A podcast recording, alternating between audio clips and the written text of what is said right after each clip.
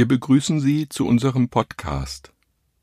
Friedrich Hölderlin hat ein dichterisches Werk hinterlassen, das überall auf der Welt gelesen wird.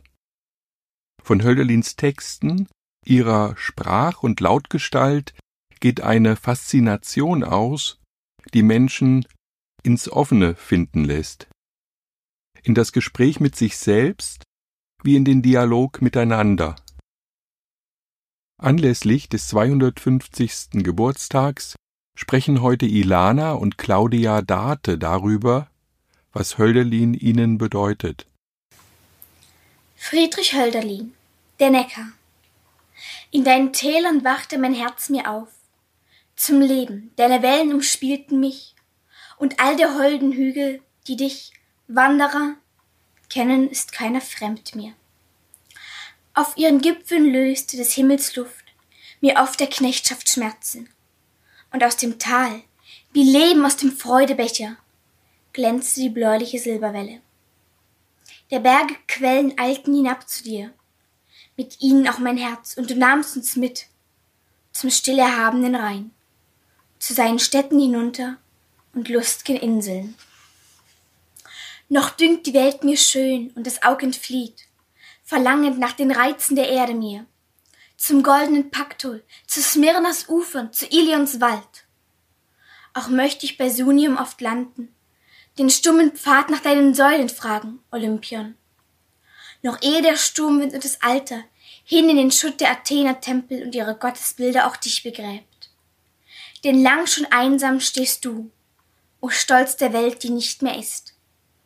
Und o ihr schönen Inseln Ioniens, wo die Meerluft die heißen Ufer kühlt und den Lorbeerwald durchsäuselt, wenn die Sonne den Weinstock wärmt. Ach, wo ein goldener Herbst dem armen Volk in Gesänge die Seufzer wandelt, wenn sein Granatbaum reift, wenn aus grüner Nacht die Pomeranze blinkt und der Mastixbaum von Harze träuft und Pauk und Zymbel zum labyrinthischen Tanze klingen. Zu euch, ihr Inseln, bringt mich vielleicht zu euch, mein Schutzgott einst. Doch weicht mir aus treuem Sinn, ach da mein Neckar, nicht mit seinen lieblichen Wiesen und Uferweiden.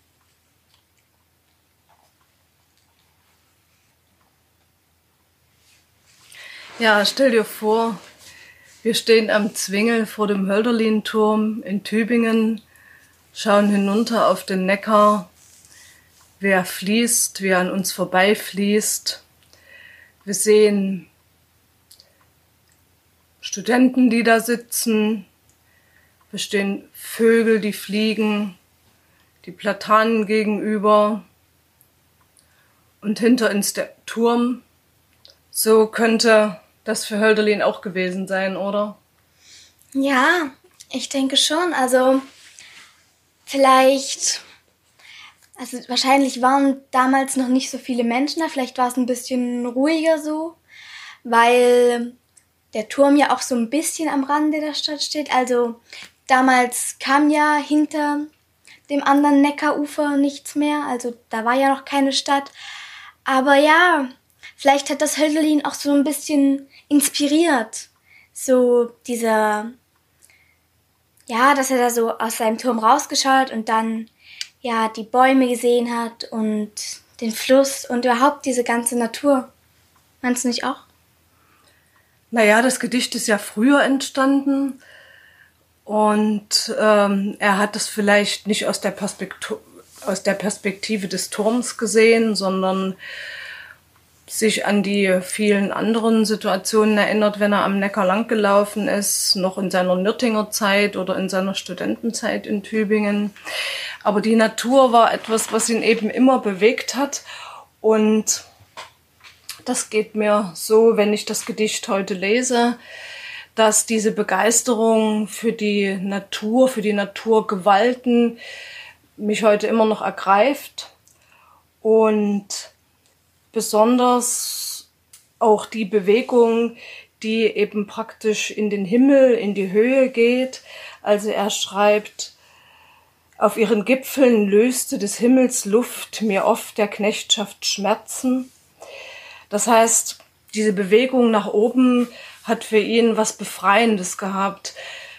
Kennst du das auch, wenn du in der Natur unterwegs bist, dass wenn du dann so hinaufsteigst, du das Gefühl hast, so eine Befreiung zu erleben? Ja, natürlich. Also mir geht es so, wenn ich so in die Natur gehe, mit euch wandern gehe, dann ist das so ein bisschen wie fünf Minuten Pause vom Leben. Also man macht mal was anderes, man hat mal so ein bisschen frei, man muss nicht immer an alles denken. Ich meine, wenn man Probleme hat, die sind auch nach der Wanderung noch da. Die laufen ja nicht weg und einfach da mal nicht dran zu denken und sich einfach mal so frei zu fühlen, das ist für mich auch ein ganz tolles Gefühl und ich denke, dass es Helderlin vielleicht genauso ging. Genau, ich glaube, das steckt so in dieser Knechtschaft drin, ja, löste der Knechtschaft Schmerzen. Also er hat das als was Bedrückendes empfunden und wenn er in die Natur ging, dann löste sich das auf, dann fühlte er sich da befreit. Und natürlich für mich, der ich eben gerne in der Natur unterwegs bin und mich auch mit Wanderer gut angesprochen fühle, ich freue mich natürlich, wenn dieser direkte Bezug auf die körperliche Bewegung zu Fuß in dem Gedicht auftaucht und er beschreibt ja die Natur nicht als etwas Statisches, sondern als etwas, was er durchmisst und mit seiner Bewegung auch erfasst. Ähm, wie empfindest du die Bewegung? Wie kannst du, äh, was, was kannst du damit anfangen? Also, ich finde diese Bewegung in diesem Gedicht sehr schön, weil ich mir konkret vorstellen kann, wie ähm, Hölderlin vielleicht am Neckar entlang gelaufen ist und ähm, sich dann so ein bisschen weiter geträumt hat an den Rhein und irgendwann runter nach Griechenland.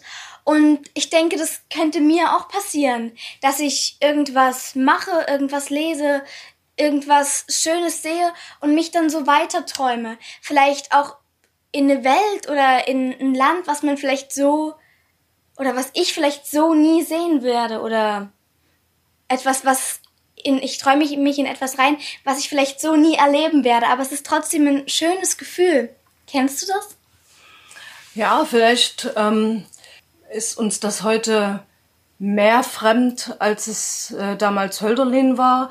Also das, was Hölderlin ja hier beschreibt, ist eine Bewegung aus der Nähe in die Ferne.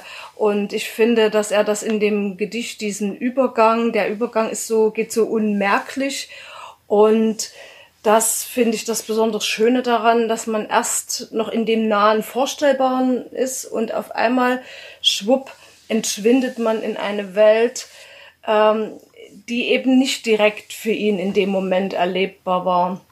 Also er schreibt hier zum still erhabenen Rhein, zu seinen Städten hinunter und lustigen Inseln, noch dünkt die Welt mir schön und das Aug entflieht, verlangend nach den Reizen der Erde mir, und auf einmal sind wir in Griechenland, zum goldenen Paktol, zu Smyrnas Ufer, zu Ilions Wald.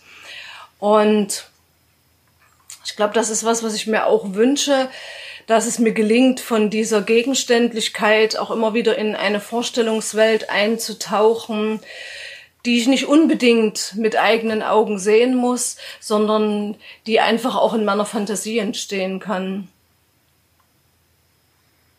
Ja, ich denke, da geht es uns wahrscheinlich ein bisschen gleich, also ein bisschen genauso wie Hölderlin. Wir, also ich mache das auch sehr gerne.